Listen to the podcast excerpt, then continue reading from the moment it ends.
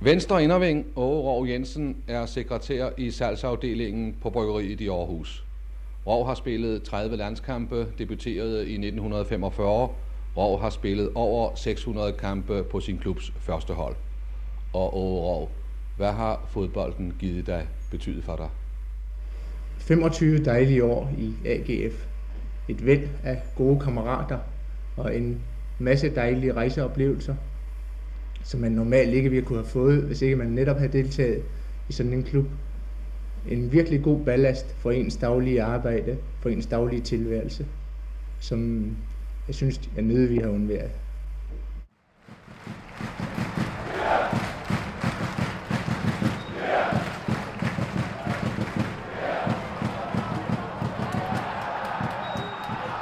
AGF-legenderne er en podcastserie, hvor vi portrætterer nogle af de største stjerner i klubbens historie. Normalt har vi et interview med personen selv, men denne gang bliver det lidt anderledes. Afsnittet er nemlig dedikeret til den tidligere inderwing Åge Rov Jensen, der spillede i AGF fra 1942 til 1961, og siden fortsatte sit engagement i klubben i mange andre roller. Han opnåede hele 410 divisionskampe i sin tid i den hvide trøje og scorede 89 mål. Hvis man regner alle kampe og turneringer med, fik han mere end 600 førsteholdskampe. Han var med til at vinde fire danske mesterskaber og tre pokaltitler for AGF. En legende på og uden for banen, som også både opnåede landskampe for det danske fodbold- og håndboldlandshold. Han gik bort i en alder af 84 år i 2009.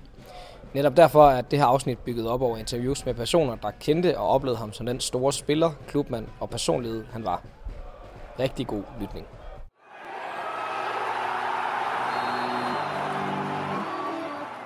Jamen, han er for mig Mr. AGF.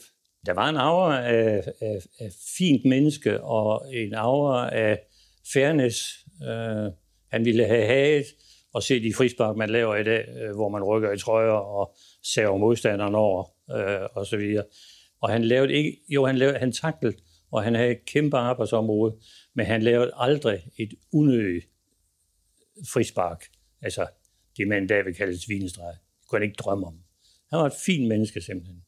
Werner Hermansen, holdkammerat med Åge Rov Jensen fra 1959 til 1961. Min debut var i 1959, hvor jeg som 19-årig var rykket op i seniorafdelingen, og øh, Kai Christensen, som den på det tidspunkt var fastmand på førsteholdet, øh, var kørt galt inden for militæret og måtte sende afbud. Og så øh, blev jeg udtaget. Låre var jo en institution på AGF på det tidspunkt. Han var jo, han boede derude, han var set overalt. Jeg havde som dreng kørt fra Midtbyen og ud på AGF for at se dem træne, så jeg, jeg, jeg kendte jo Aarhus.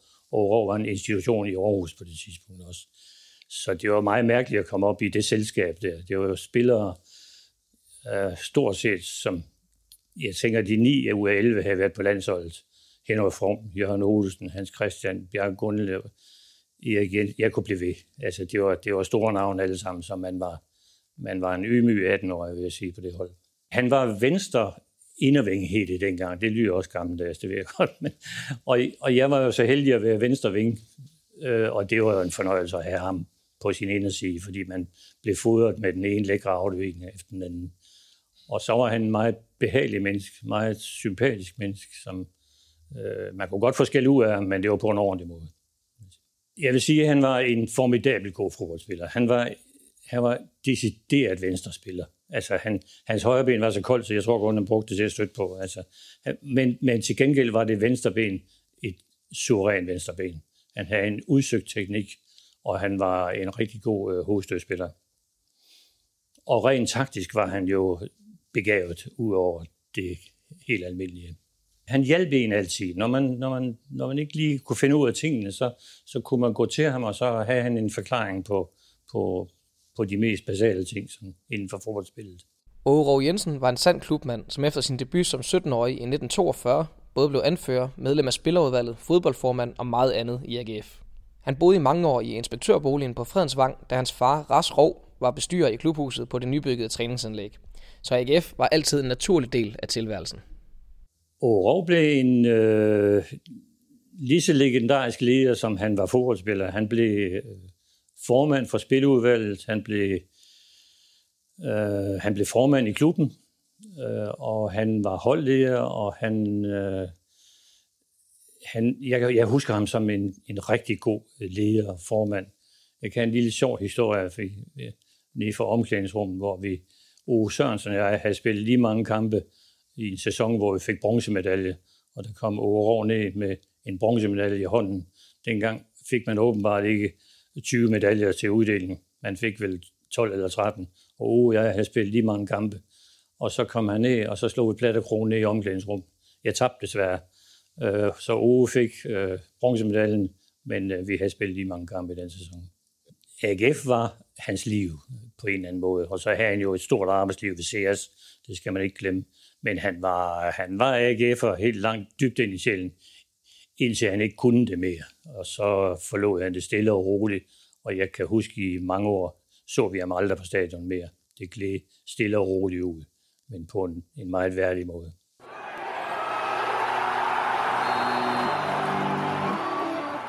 Jeg var hjælpetræner ved GH12, det var også ved Walter Pfeiffer.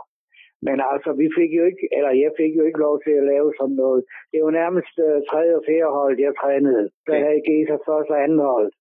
Men øh, Aarhus sad jo også i fodboldudvalget, og det gjorde jeg også. Der sad vi jo til møder, så jeg har jo været sammen med ham i mange retninger. Og der har også haft, øh, jeg har også haft et par øh, gode snak med ham. Men jeg kender ham jo der fra, ja, fra 47 til, øh, og så til jeg rejste her til Odense i 72. Og jeg har jo fulgt ham på mange måder også, når de har været ude og spille til pokalfinaler og hvad det nu har været. Jeg kender hans optræden og hans værdi for fodbold. Paul Fabricius, klubmand og assistenttræner for den tidligere ungarske landsholdsspiller Gesa Toldi i 50'erne, hvor holdet udover Åre Rov også talte legender som Henry From og John Amdisen. Fabricius lærte Rov at kende som en stor personlighed i klubben, i byen og i hele landet. Han er i dag bosat i Odense, og vi fangede ham derfor til et telefoninterview. Han var jo en ener, for at sige det rent ud. En, en, en spiller i, øh, i øh, Danmarks turnering, som man så hen til. Hvorfor, hvorfor blev han inviteret af B1909 til at tage med på den her lange tur til, øst, til Østen i sin tid, og med KB til Grækenland, det, det er jo fordi, de, de synes om, at han var en rigtig fyr, og det var god at få ham med og alt det der. Og det er hans optræden og hans værdi som mennesker og det hele, der har, har gjort, at øh, man gerne vil have ham med. Han var meget populær alle steder. Altså man kan ikke sige om Åge, han var nogen øh, fremragende spiller, altså i den forstand, han var helt, helt oppe i, i verdensklasse. Men han var en, en genial øh, spiller og en, og en dygtig taktiker og alt det der han, han gik jo foran holdet hele tiden. Når der var et eller andet, og de kom i, i øh, vanskeligheder, eller der var et eller andet, så var han der med det samme. Han betød meget for AGF's hold dengang. Der var også et, øh, en pokalfinale, hvor de var til øh, en eller anden ABC-revy over København med Dirk Passer og Kjell Petersen. Der var han jo op på scenen med dem, og og her, hvor vi havde øh, skønhedskonkurrence, hvor han var placeret mellem seks søde piger, der skulle kandidere om at blive den kønneste pige i Aarhus og så videre. Og, og han kunne bruges på alle måder. Det var, det, var, det var bestemt en person, man var glad for at kende, og, og man var glad for at være sammen med og kunne snakke med og så videre. Som anfører var Aarhus aldrig bange for at sige sin mening, men det foregik altid på diplomatisk fasong. Det siges, at han aldrig fik så meget som en henstilling i løbet af sine mange kampe for klubben, og hans færdstil skinnede også igennem, når han deltog i debatter uden for banen. Aarhus er jo også i spiludvalget. Han var med til at udtage holdet, ikke? sammen med Gesa Tolde, og så var der tre fra spiludvalget, som var valgt af, af generalforsamlingen. Og så kom Aarhus jo op normalt, når de var færdige med træningen om tirsdagen, og vi så holdt udvalgsmøde, så var han jo deroppe og fortalte, hvad holdet det skulle være på søndag og så videre. Og ellers blev øh, spurgt og deltog i de debatter, der var deroppe, og spurgte, hvad mener du om det og alt det der. Han havde sådan set ikke nogen stemmeret i fodboldudvalget, men han var tilforordnet. Han kunne sige sin mening, men han sagde det altid på en, en pæn og en høflig måde. Jeg har aldrig set ham galt eller noget som helst. Han kan godt være uenig med nogen, men han gik aldrig over stregen eller noget. Det, det har jeg aldrig nogensinde oplevet i de år. Det var der en del år efterhånden. Assistenttrænerens rolle dengang tilbage i 50'erne var noget andet sammenlignet med i dag. Fabricius fik derfor spillernes utilfredshed at føle en kold vinterdag, da han overtog træningen for Gesa Toldi. Jeg tror, det var lige i starten af, vi, vi startede med træningen igen efter sommerferien. Og så siger Gesa Toldi, ved du hvad nu, i aften, der kan du varme dem op og lave styrketræning med dem. Nå, det gjorde jeg så, og, varme dem op og alt det der. Og, og så, da vi var færdige med det, så øh, gik vi så videre til træning. Så da træningen var færdig, så kom Aarhus øh, ind i omklædningsrummet. Poul, jeg vil godt lige snakke med dig. Og så gik vi ind i, i, i et andet rum, så sagde han, øh, det er ikke fordi, vi er utilfredse, men øh, det her i aften, det gentager sig ikke. Vi har snakket om det, og man ansætter en professionel træner til en høj løn, og skal man ikke sætte en, en hjælpetræner til at varme op og så videre. Øh, det øh, synes spillerne er forkert. Ikke fordi vi var utilfredse med det, du lavede, tværtimod, men øh, rent øh, psykologisk så er det forkert, at man anvender en øh, hjælpetræner til at træne et første hold. Vi er lige gode venner for det. Og nu siger jeg det til dig, fordi øh, nu går jeg så ind og siger til Gesa Tolde, at at spillerne vil gerne gøre opmærksom på, at det øh, var de ikke interesseret i, at der kom andre til at træne. Det, det, det er en diplomat, der kommer ind og siger det åbent og ærligt til, uh, for eksempel til mig, ikke, og siger, ved du hvad, der var ikke noget at, at kritisere, men uh, så, så, kan så kan man ikke gøre det, og, og vi som spillere, der uh, er professionelle, eller det var de jo ikke dengang, de var amatører, men havde jo da ansvaret for, at de placerede sig så godt som vel muligt. Øh, vi kan altså ikke have, have sådan nogen til at træne os. Det ville jo ikke ske i dag, hvis øh, cheftræneren havde sagt til hjælpetræneren, nu øh, træner du dem der i, i øh, fysisk træning eller styrketræning. Så når jo ikke spillerne kommer og siger bagefter, det vil vi ikke have, så vil cheftræneren sige, det skal jeg nok bestemme. Men det var, det var over en nødskal. Det, øh, det, det kom han og sagde,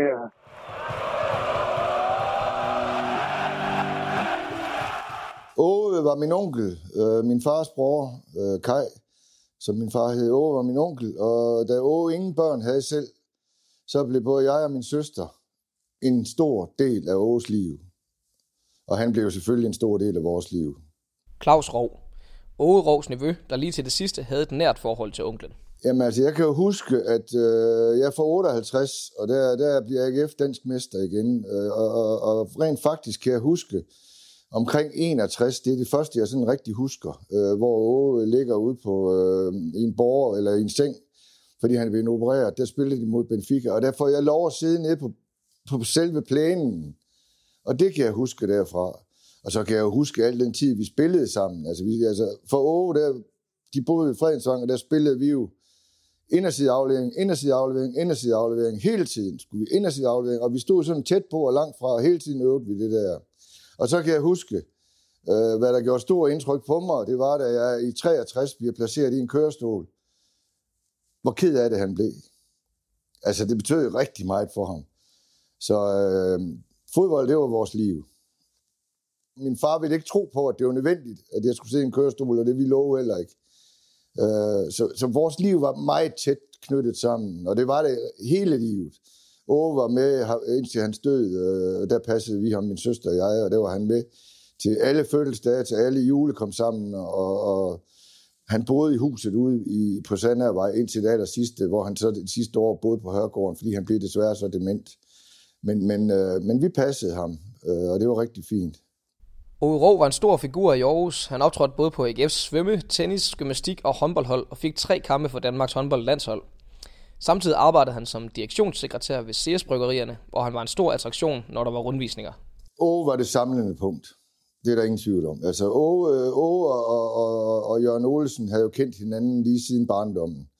Og, og øh, Åge var, var nok før, før hun og så Jørgen lige bagefter, men de lavede ikke noget, de ikke var enige om, hverken Åge eller Jørgen. De, de, de, de tog sådan en dialog sammen. Øh, Åge var... Øh, meget øh, ordentlig på alle planer, og han var en mand, som man kunne komme til med alting. Øh, og han havde et, øh, etableret meget hurtigt et fantastisk øh, forhold til sin arbejdsplads ude på Særesbryggerierne. Og dengang, der rejste man, og nogen blev inviteret med. Han har været med KB i tre måneder i Østen. Han var også blevet inviteret med med nierne i, i, i flere måneder, øh, hvor de var på udlandsrejse. Og øh, der er der en lille sjov historie, hvor Åge går ind til den daværende ejer og direktør for Seersbryggerieren, Klæbel. Og så hvor han siger til ham, jeg ved godt, at det er måske ikke lige betimeligt, men jeg synes bare, jeg blev inviteret med KB til Østen, og det var tre måneder. Og, og det er helt fair, hvis de siger, at jeg ikke kan, for jeg ved jo, at jeg har et arbejde at passe her på Seersbryggerierne. Klæbel var jo en vis mand, hvor han så siger til Åge, herrå, de kommer lige ind på mit kontor i morgen. Og det, jeg mener med, at var en vis mand, han kendte jo godt betydningen af at have et ikon siddende ude på Ceresbryggerierne, som alle kendte. Så han kommer ind Åge dagen efter, og han er meget nervøs, for han tænker, har jeg sagt noget forkert? Men hvor Åge kommer ind, og på skrivebordet, der står der et smalfilm, og så sådan en bunke bånd. Så siger Klæben til ham, hvor nu tager de afsted. Og så tager de alle de optagelser, de overhovedet kan komme afsted med. Og når de så kommer hjem, så viser de vores ansatte her nede i besøgskælderen, hvad der sker ude i den store verden. Så tager de glade afsted. Og det var så noget, Åge virkelig pris, øh, sat pris på, ikke også? Altså, det var, og det var en helt anden tid. Han var fantastisk glad for at arbejde ude på Sears. Altså, Sears, og, altså han, hans liv var delt op med Sears og AGF. Øh, det var delt fuldstændig op. Altså selvfølgelig familien, men, men det var delt op der, det var det. Åge satte en høj standard også i familien. Øh, han, øh, jeg har aldrig hørt ham sige noget dårligt om nogen, hverken før eller siden, og, og altså, øh, han, han var meget værdsat ud på bryggeriet også. Jeg var så heldig, at han sørgede for, at jeg kom ud i hver sommer, og jeg var der med al den tid, jeg læste, og sommerferien. Og han, altså, han, han, han var hævet op over alle derude, også direktør og alt muligt andet. Det var Aurora, og det var hans, og jeg kan bedst sige det, som Steffen Olsen, øh, ungdomsformanden i AGF, siger. Altså, i, i gamle dage, da Åge var på Sears, og der var besøgsvenner ude på Sears, tre fjerdedel af dem, der kom, de kom for, øh, de kom for at møde Åge og være heldige og lige at hilse på ham, og den sidste fjerdedel, de ville gerne se bryggeriet. Men så, så stor var han. Altså, han var, han var kæmpestor, og det var han jo, fordi han altid satte baren højt. Han altid var den samme over for de små, de store og alle mennesker. Ikke også? Altså, jeg kan huske, jeg har været med ham til landskamp, og jeg har været med ham specielt, øh, når vi var til landskamp, så var vi på KB ude på, ude på Frederiksberg. Og når Åge kom, altså det var ligesom alle rejste sig. Jeg har kun mødt en anden, der kunne det, det var John Amnisen. Han kunne også det der med at være så værdsat af, af nogle andre klubber, som, som, som de var. Det var helt fantastisk. Professionelle kontrakter var dengang ikke en del af dansk fodbold, men flere udenlandske klubber var ude med snøren for at få AGF's offensivspillere til. Hver gang afviste han, fordi klubhjertet, fællesskabet og arbejdet hos Sears overskyggede alt. AGF var jo hans frirum, og det blev det jo for alle drengene, altså for alle dem, han har spillet med. De spillede jo på Dalgas og flyttede derop, så AGF blev simpelthen et frirum, og det blev hans liv på det tidspunkt, da øh, vores bedstefar Ras han kommer op og bliver pladsmand, hvor de flytter til Fredensvang. Der bliver det vores liv fuldstændig. Øh, og og, og øh, altså, han sagde noget skægt til mig, fordi selv i hans sidste år, også dengang han bliver dement, der kunne vi køre, der kunne jeg hente og bringe ham, og så sidder vi i bilen, og så siger han sådan henkastet, synes du, det var den rigtige beslutning? Og alle andre, der har hørt den udtalelse, de har tænkt, hvad mener han? Men jeg vidste godt, hvad han mente. Fordi han fik tilbud fra Bologna og andre, to andre italienske klubber allerede i 49, som han sagde nej til. Og, og det var det, det beløb, det, det var det samme beløb, som jeg, jeg tror, det var Lange John Hansen, der blev solgt for 111.111 kroner, og Åge var, blev så tilbudt det samme beløb for at flytte, og det var rigtig mange penge. Ikke at han var i tvivl, men han var måske alligevel lidt, fordi han kunne godt have tænkt sig at prøve sine egne evner af i det store udland. Men for Åge var det ikke det, det drejede sig om i bund og grund. For Åge var det kammeratskabet, og det var AGF. Og det var det for dem alle sammen. Udover de 410 divisionskampe nåede Rov et hav af Europacup-kampe, 30 A-landskampe og 100 kampe på jysk hold, så talentet kunne sagtens have båret en stor karriere i udlandet, ifølge nevøen. Han var god nok til at være jyde og komme på fodboldlandsholdet allerede i 45. Og der var det ikke betimeligt, at der kom jyder på. Og når han var god nok til at komme med, hvor du havde John Hansen, og du havde Knud Lundberg, som var ældre end ham, og Åge blev valgt i hver anden eller hver tredje kamp foran dem til landskampe, så var han selvfølgelig god nok til det. Men altså, han var, han var til gengæld, er jeg sikker på, han var ikke egnet til at være professionel fodboldspiller. Det, det var slet ikke ham. Altså, så, så jeg sagde altid til ham, når han sagde det der, så sagde jeg, jeg synes, det var en god beslutning. Og så snakkede vi ikke mere om det. Og fik dog smagt på fodbold uden for landets grænser. Holdet gjorde det nemlig godt i Europakoppen og nåede i 1961 kvartfinalen i turneringen, hvor Benfica ventede. Inden kvartfinalen blev også arrangeret en venskabskamp mod mægtige Real Madrid. Forud for kampene blev Aarhus interviewet af Gunnar Nu Hansen i lufthavnen. Med det skandinaviske luftfartsselskab fløj i dag AGF til Spanien og Portugal. Og Rov, det skulle blive alle tiders tur, var? Ja, det er oplagt i hvert fald, at vi spiller, og vi glæder os kolossalt til oplevelsen. Vi synes, øh, som AGF har arrangeret det, med øh, at give os lejlighed til at komme derned og vende os til de fremmede forhold, give os lejlighed til at få formen pustet lidt af, det ser i hvert fald ud til på forhånd at blive den helt store oplevelse. Øh, det viser sig nu, vi skal spille mod Real Madrid på torsdag, og netop i går blev vores træner Toldi ringet op dernede fra, hvor de fortalte ham, at de gerne ville øh, stille med de fleste af berømthederne fra deres første hold. Det gør jo ikke kampen mindre interessant for vores vedkommende, når de stiller med navne som Puskas, Gento og Di Stefano. Det er klart, at vi ser hen til sådan en oplevelse med meget store forventninger. Efter at have oplevet dette, øh, tager vi så videre til Portugal, hvor vi også kommer i så god tid, så vi når at få trænet lidt der og vinde os til forholdene. Og så håber vi på, at vi til den tid skal være så godt forberedte, så vi kan opnå et nogenlunde hederligt resultat.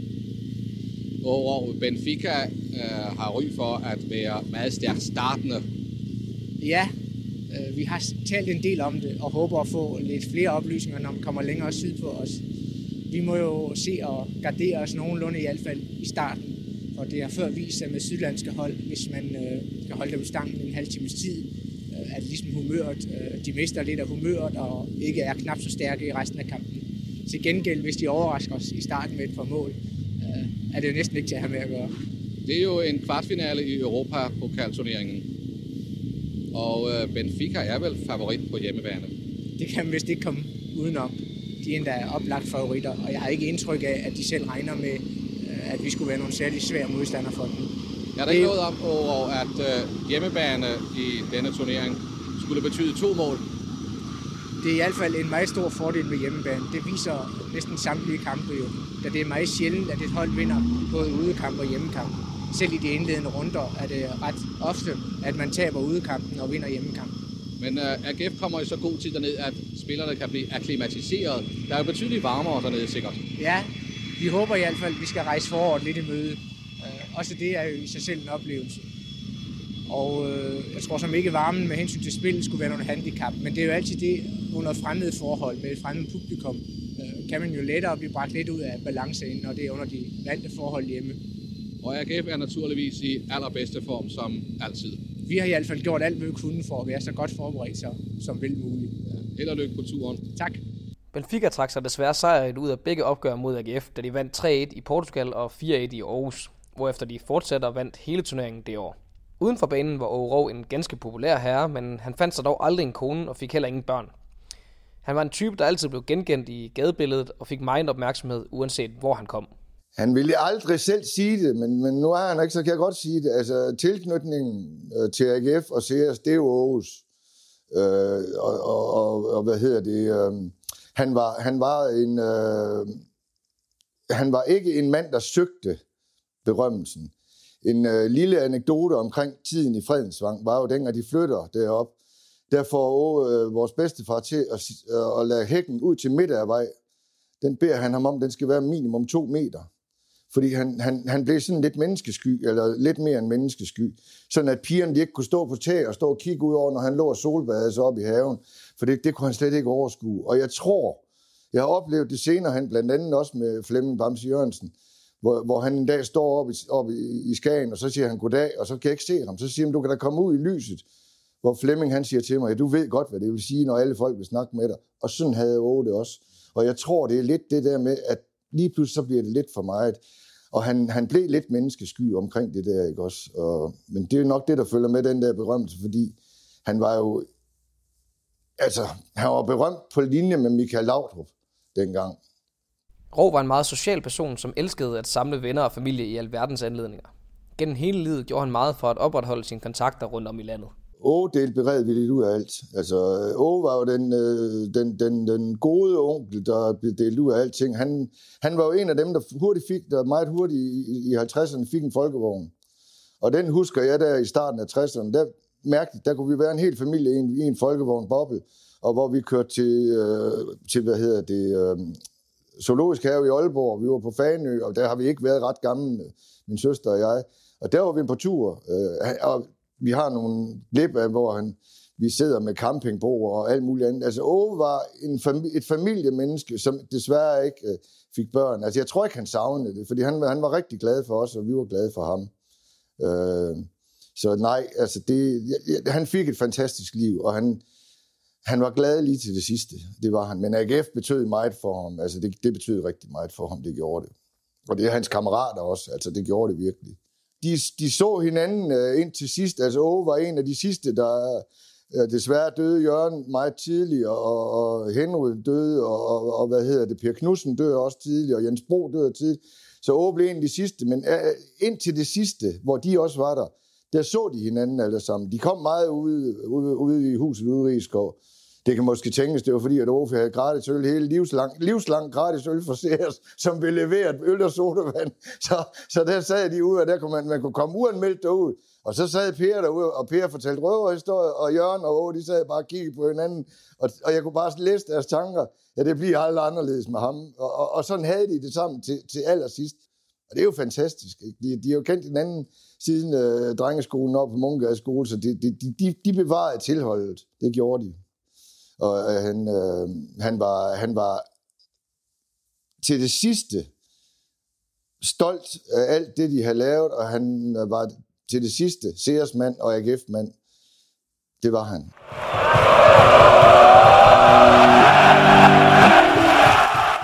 Åge døde i 2009 med sin familie omkring sig efter et længere forløb med tiltagende demens. Han vil for evigt huskes som en af de første spillere, der for alvor opnåede stjernestatus i AGF, og står som et lysende eksempel på en vaskeægte Aarhus-legende. Afsnittet her er produceret af AGF. Interviews blev foretaget af Søren Højlund Carlsen og mig, Jonas Rolund, mens Frederik Sindberg stod for teknikken. Tak fordi du lyttede med.